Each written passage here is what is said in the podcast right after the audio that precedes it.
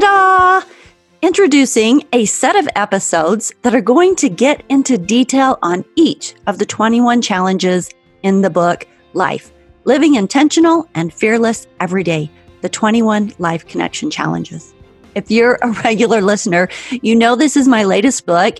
You know that I plug it at the end of every episode.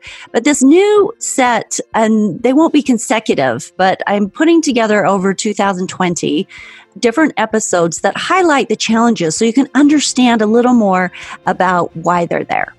In May of 2018, I tackled the first challenge in these 21 challenges, and it was to do a random act of kindness. This was in episode 89, so it's been a little while, but you can go back and listen to it. But in that episode, we got a group together who went out and we all did random acts of kindness together. And then we came back and I recorded their experiences for you guys in the audience and shared it and it it was interesting the stuff that came up the the good and the bad. I mean it was just a really hands-on genuine recording of what was difficult about random acts of kindness and what was satisfying. But it got into the more of the details of why that random act of kindness is really powerful. So that's challenge number 1 now i'm coming on to challenge number 2 here which in the book is about taking a step toward decluttering our spaces. That's where we're at today. Clutter edited, less is better. This episode is a discussion about why that actually matters and it's not just a quip or a, a thing that's going on. Let's talk about the incredible importance of this concept. The challenge itself is to start out by getting rid of just one unneeded item that you have in your house. It's a stepping stone to a bigger clearing, but we always start. The challenges are just to get us started. So stay tuned as I start the second in a series of episodes that will delve more deeply into the 21 Life Connection challenges. And we'll talk about how and why these challenges are going to make your life better. Stories are our lives in language. Welcome to the Love Your Story podcast.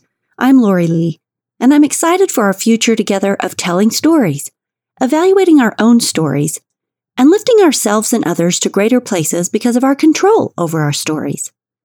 This podcast is about empowerment and giving you, the listener, ideas to work with in making your stories work for you. Story Power serves you best when you know how to use it.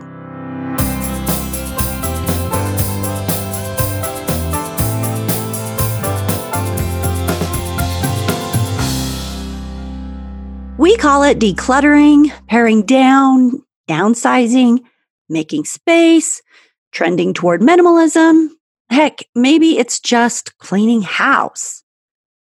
The trend with the millennials is to own less so that they can do more, move faster, have more freedom, save money by needing less space and create a smaller carbon footprint. Every generation has a few signature ideas, and those ideas usually flow in the opposite direction of those of their parents. It's no secret that their parents' generation is about accumulation. Their grandparents, the boomers, they lived through times of rationing and the wars and the natural tendency toward survival, which is to collect, to make sure you'll always have enough, to store up against the needy day. Well, now we live in a time of abundance and accumulation is that natural tendency. You can buy anything you want with money and more and more and more of it. And you get on Amazon and they send it to you the next day and you've got packages and you've got more and the stuff is piling around you. But it's sort of hit an apex. Now it's time to manage it. More is not better. And he who dies with the most toys is still dead. And he who lives with the most clutter just leaves a lot of shit for people to sort through. Hoarding, yeah, it's a word we hear far too often these days. And as a realtor who spends a lot of days going through houses, I can verify this is a real thing. Graham Hill, talking from the TED stage, shares some interesting ideas about the state of America and our clutter. Listen in. What's in the box? Whatever it is, it must be pretty important. because I've traveled with it, moved it from apartment to apartment to apartment.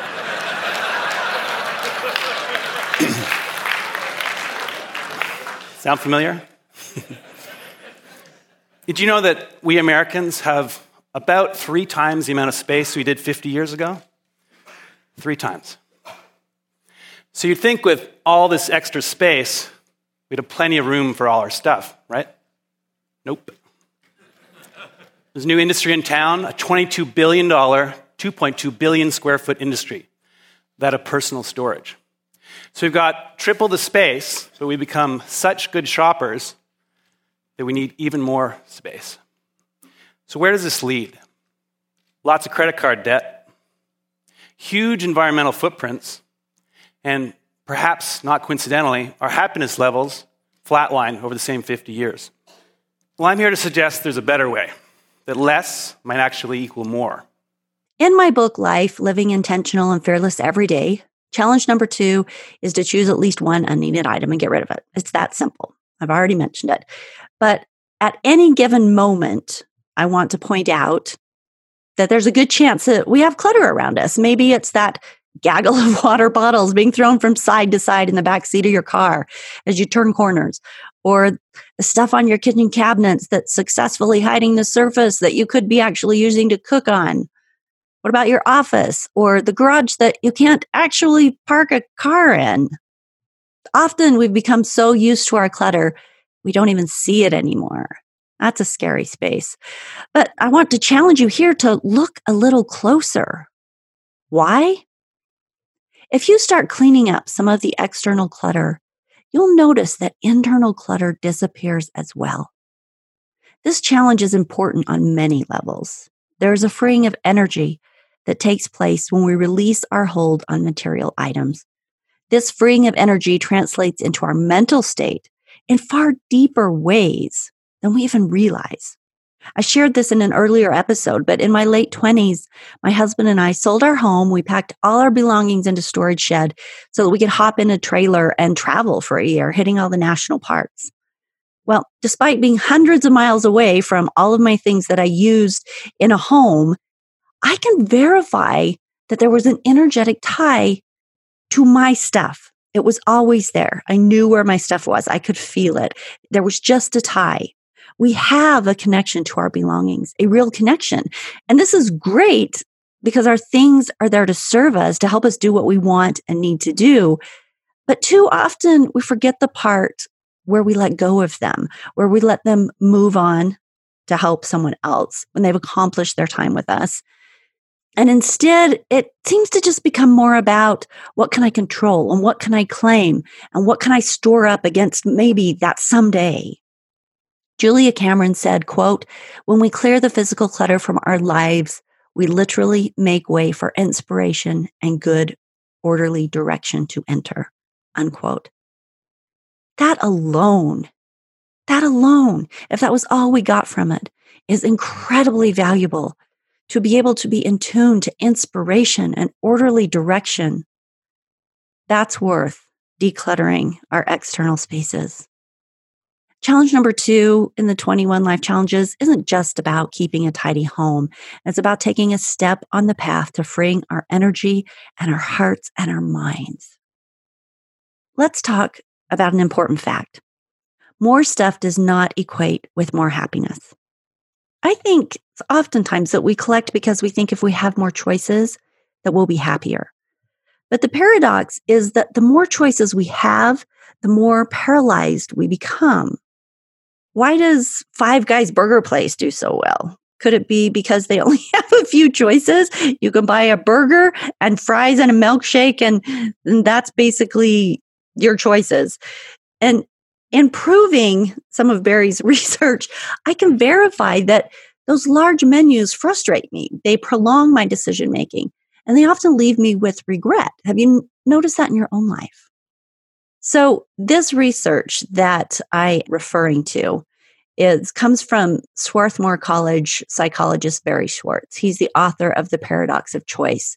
And he said from the TED stage that the results of too many choices creates paralysis, reconsidering our choices and the opportunity costs with those, which reduce our happiness. It's a really good talk, but he points out that it creates an escalation also of our expectation. Because when we have lots of choices to choose from, that we expect whatever the final choice is to be fantastic, to be perfect. If we have more choices for things, we have higher expectations, which really brings about less satisfaction. If we are collecting and keeping and storing and hoarding to create happiness for ourselves, we're on the wrong path. Note that. Okay, so where do we start? This is going to come up a couple times here because we always we want to put action, thought to action. Here's a tip from ideas.ted.com. They say, quote, have you ever looked in your kitchen cabinets and wondered why you have so many mugs or cups, yet you use so few of them? Pick out the ones that make you the happiest because some choice is better than no choice, but too much choice complement, complicates and clutters.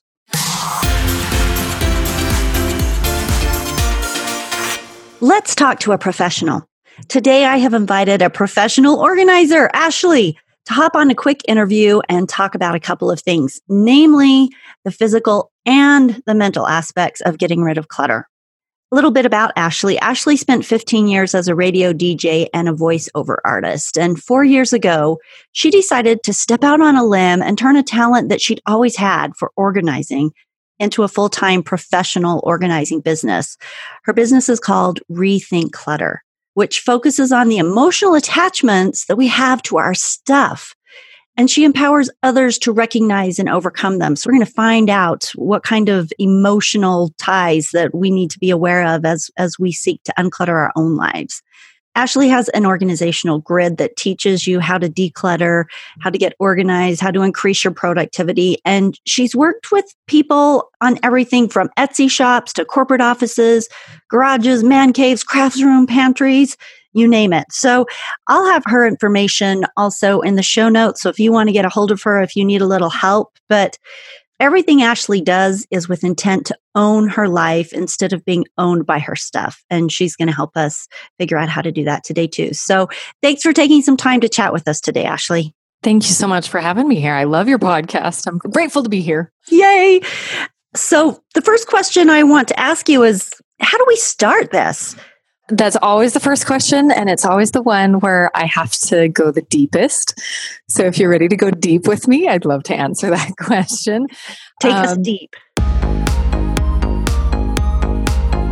Anytime somebody says, I want to get organized, the first thing we think of is, hey, I'm going to go to Target and buy bins. I'm going to go to the container store and buy bins. And it always backfires, and everybody wonders why. And my argument is look, before we can do anything physical, before we buy any bins at all, we have to approach the mental side and say, okay, why am I doing this? What am I doing? What are my goals? And how am I being held back by my own thoughts and my own mind? And so, in my experience, there are five different things that hold us back from being able to let go fully and have that that purposeful ownership that we really want to have. So, number one, quickly, and it's not an emotion in and of itself, but it's the emotional ties that we have to time, is number one. So, uh, you know, I, I don't have time to deal with this right now. I'll, I'll wait until later. And then it just piles up and piles up. Or the I need to take time. I just had a loss or I just had a big change. And I need to be able to take the time to make sense of my world again and look at some of those things that remind me of memories. Number two is nostalgia. For those people who say, oh, this is just so meaningful, there's no way I can get rid of anything because everything is so important to me. What we have to be cautious for, though, is there is fake nostalgia. Nostalgia has to do two things it has to make us happy and it has to connect us with something greater. If it doesn't do those two things, that's not real nostalgia. And we have to be really careful to find a true nostalgic item. And that's a true treasure that we want to save forever and always and if you know if it withstands the test of time that we already talked about then great Can I share two examples of that before we get too far away? So, just to make sure that I'm on point here. So, my husband, not to call him out, has lots of piles of mail, right? And really that he just gets them and piles them and piles them and piles them because of the time thing of I don't have time to Mhm. go through this, but probably at some point I should look at what my insurance company wants to say to me. right. And then pretty soon he's got boxes of this stuff. Like, just go through it like when you get it, then it's only three or four pieces a day. But that doesn't, that's not how he works. So, you know, what would you say to him? re-evaluate how much time you think it actually takes you to go through mail. And just because you open it doesn't mean you have to deal with it right now. It just means that you're filtering. So if you take the time to go through the mail right now, a stopwatch. One of the reasons why we don't actually get in and do things is, you know, oh, it takes me 20 minutes to unload the dishwasher. I hate it. I'll just wait until later. Well, really, if you time yourself, every time you unload the dishwasher, it takes you three minutes. I know. Oh, right? well, I just had an incorrect time association with this task. And so that's where I would start with somebody who said, Oh, I just don't have time. I just don't have time. Well, really, how long does it take you to open the mail? It might take you a long time, but if half of it is junk mail, then you take three minutes now to sort through what's junk and what's not. And then when you have the time set aside to go look at all of your bills or what your insurance company has to say, then you can take the time to really dig into something deeper, but really create a correct time association with whatever task you need to do.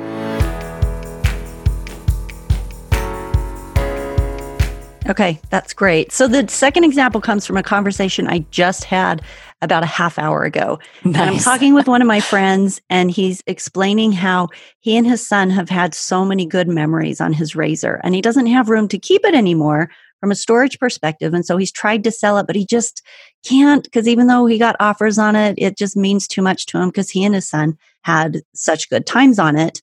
And I said, Great. Well, you know, let it stay there until it feels like it's its time to move on. And he said, But I just don't have room to store it either. And, you know, and he laughs at himself a little about it. And he said, In reality, I know that the memories have been made. I know that that relationship with my son has, you know, been built through those years of working on the razor and writing on the razor. Mhm. And, you know, that this recreational vehicle has been a great catalyst for building this. But now he doesn't have the same interest in it and I don't have room to store it. So it's kind of hard for me to let go of, but I know that it's kind of almost served its time. What would you say to him? Mm-hmm.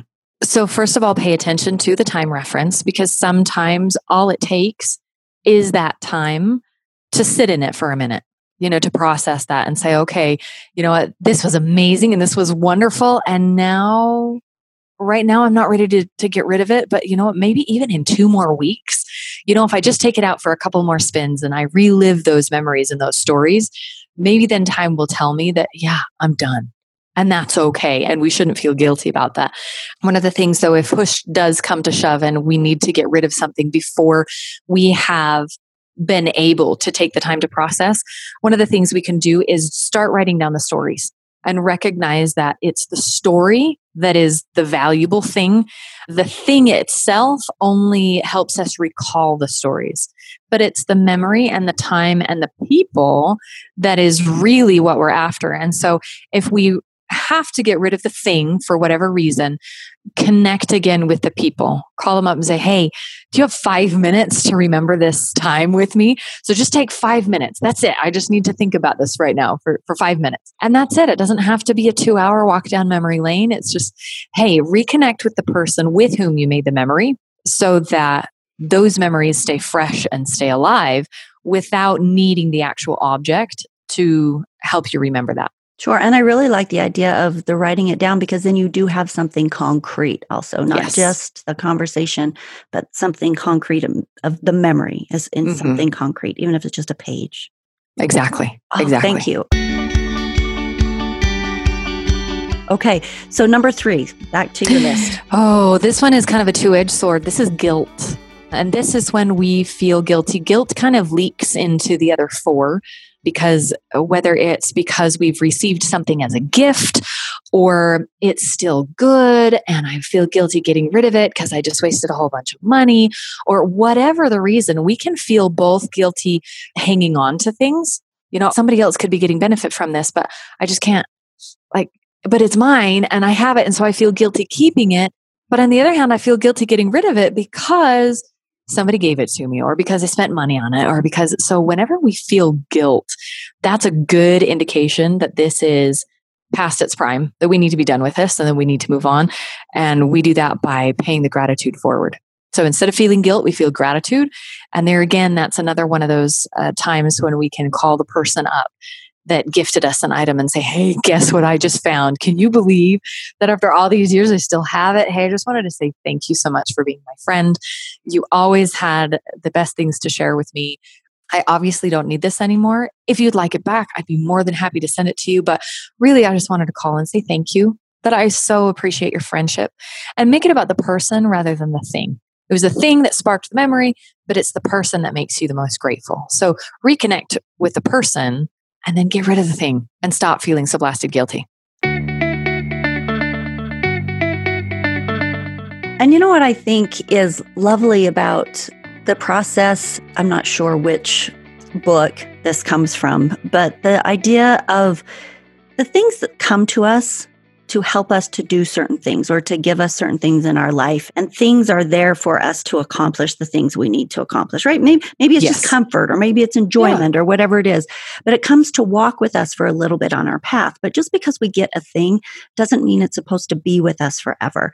forever. And there's that space of thanking the thing, right? Yes. Thanking the thing and saying, Thank you for being here. Maybe it's just a great sweater. Thank you for the warmth and the comfort that you gave me. And now I'm going to let you go into the world and find someone else to give that comfort to and then donate it to the Goodwill, right? Yes. Or yes. thank you you know, maybe it's like you say, a, a, gift that somebody else gave you. Thank you for sharing the love of that person with me. And thank you for, you know, whatever service it gave you.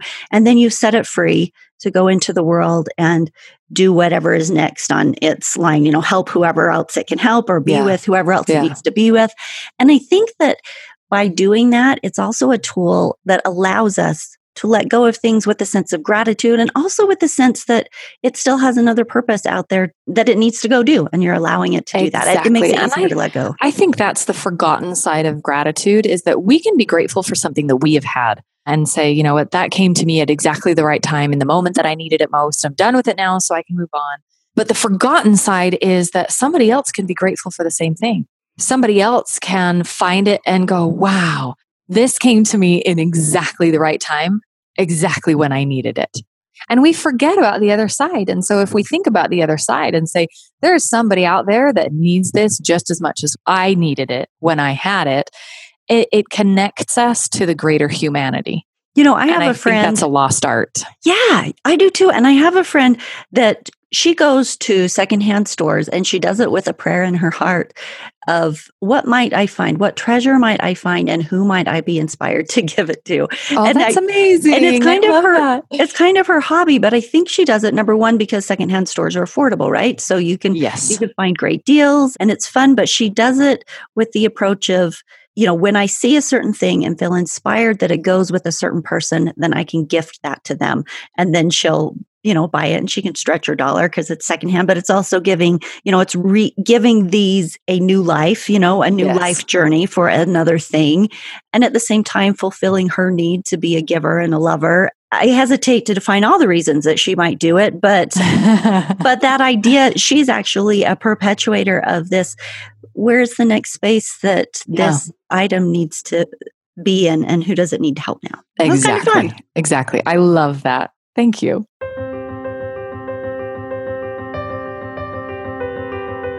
So the next one is really big because we hear it in so many different ways.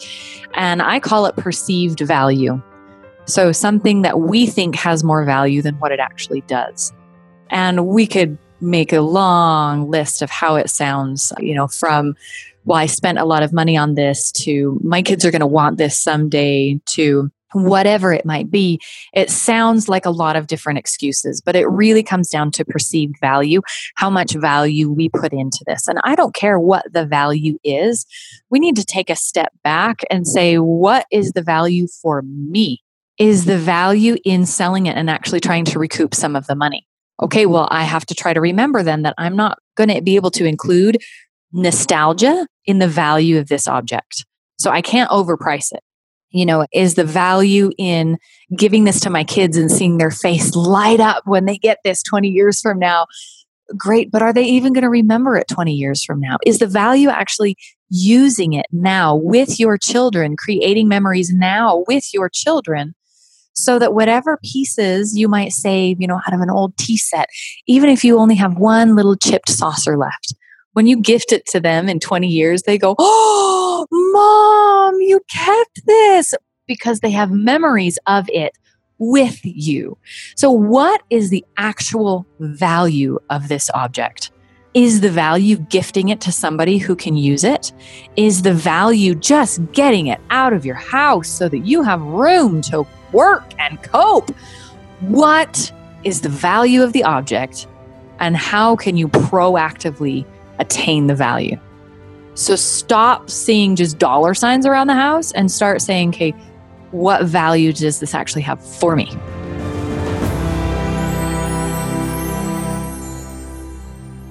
Some of the things I value the most are of really very little value. If I tried to sell them, they would Yeah, right? nothing to anyone else. But and a lot of it's gear. Like I prize, I value my sports gear so highly.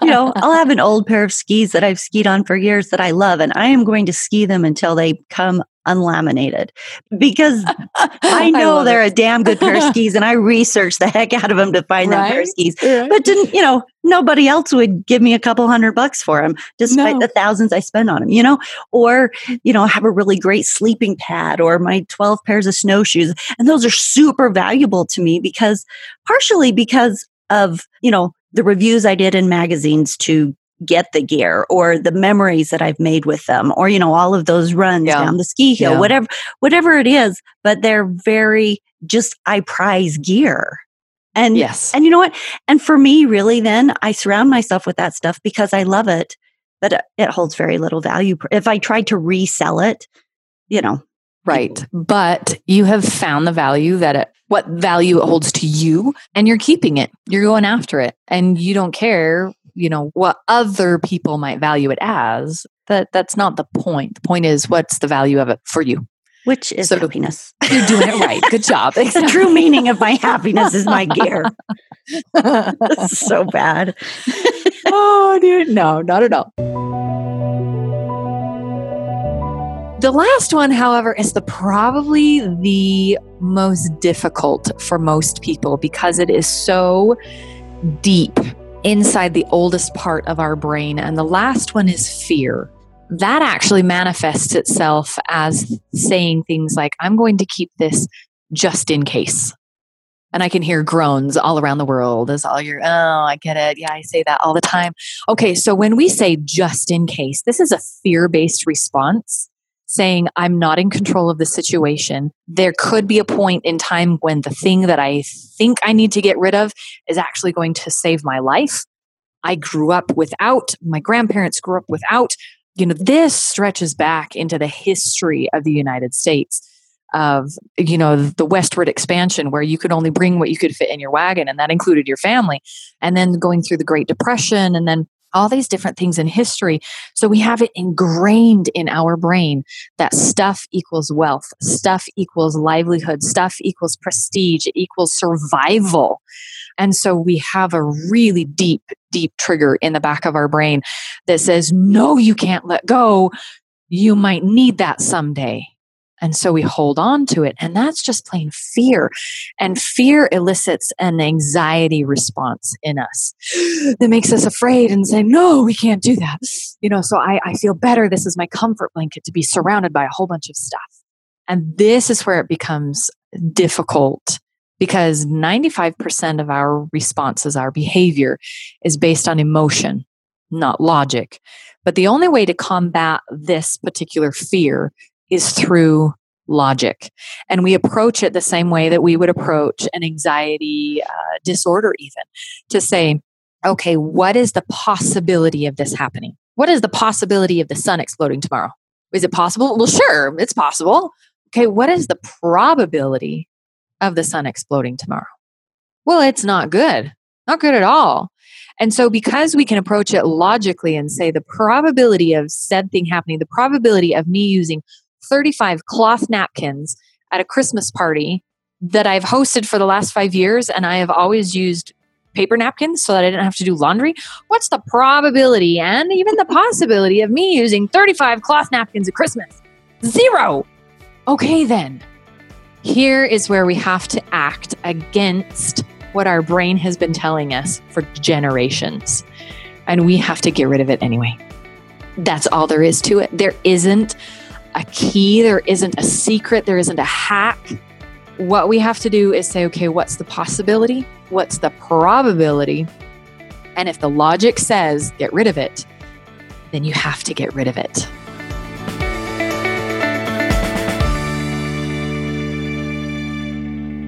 So here, here comes in. Yes, here comes in Oh. Challenge number two of the 21 Life Connection challenges, which is get rid of one thing. You have to start somewhere, right? Yeah. Yeah. And just what you said, face that fear, let it go, let one thing go, and see if you live through it.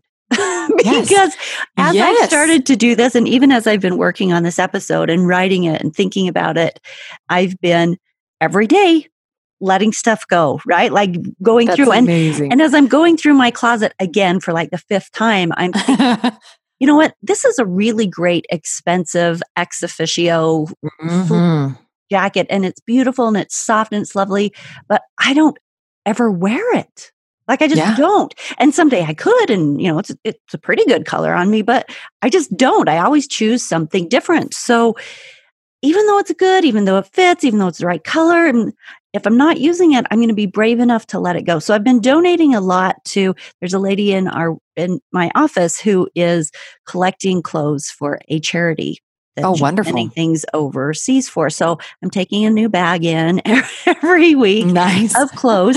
but I'm noticing when I walk by and look in that thing, and I'm like, oh, that's that new swimsuit I bought that I never wore. Oh, that's that was a great skirt. Oh my gosh, I let all that go.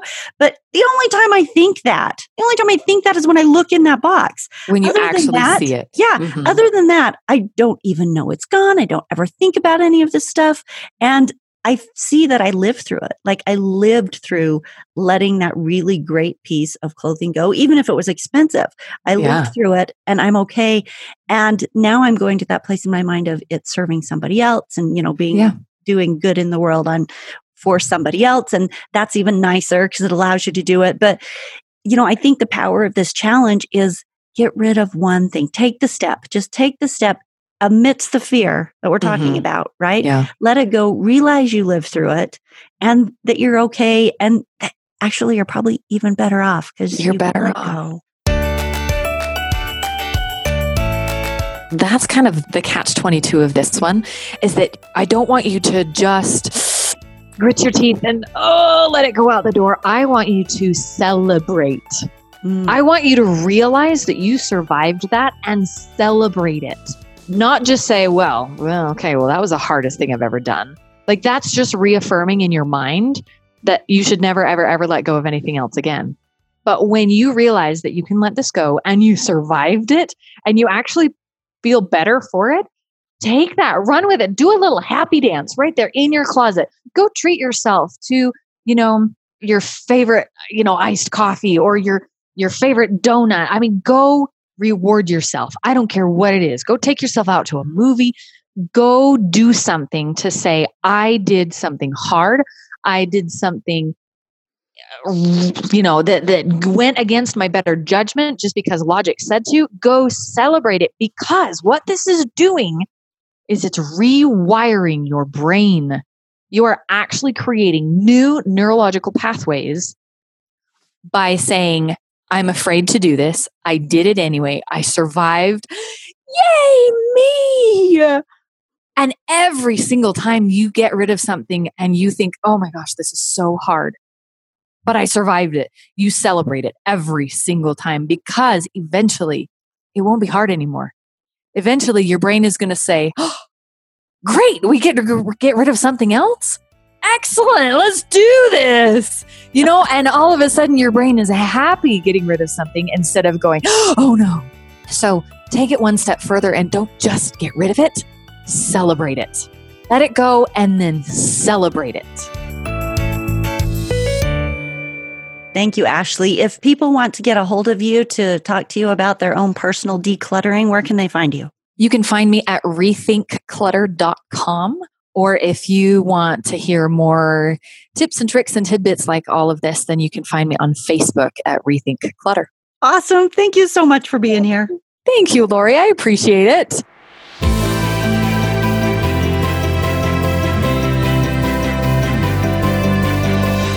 So here's another thought as we get ready to bring this to a close. You folks out there who have some serious clutter issues may not want to hear this, but it's a proven fact that people's emotional upheavals can manifest themselves in how they keep up their surroundings. So, if your surroundings are a little rough, it may be an opportunity to consider what type of mental clutter might need to be unpacked in your heart and mind. So there's a professional organizer, her name's Star Hansen, and she says, quote, clutter is an external demonstration of our internal storms, unquote. I bring her quote in and I bring this thought in just as an idea. Let your clutter people inform you of your internal state. Use it as a way to sort of take stock and sometimes it's a hard thing to look at. You don't want to, you know, look around you and go, oh my gosh, the inside of me must be a mess. But use it just as it to inform yourself. And if you're seeing that there's a lot of clutter around a certain space in your house, think about what is it about that space that elicits clutter? And then start that work of letting go, following some of these five steps that Ashley has talked to us about. If they are helpful to you, find the ones that are helpful to you in being able to let go mentally and physically. I hope today's episode has shed a little light onto the importance of editing our clutter. And on challenge number two of the 21 Life Connection Challenges, please hop on the website, share your comments and experiences under this episode. I'd love to hear your thoughts because everybody has different thoughts and experiences with this idea of what they surround themselves with. That website is loveyourstorypodcast.com and you can click on each episode that we've done, all 160 plus episodes. And then underneath, there's a space where you can comment. So if you've got some comments and ideas that you want to share about it, I'd love to hear them. Thank you. This week's challenge is, of course, to get rid of at least one thing that you don't love that is cluttering up your closet, your cabinet, your desk, or your car. Take a step toward freedom and a cleaner joy. I'll see you in two weeks on the next episode of the Love Your Story podcast.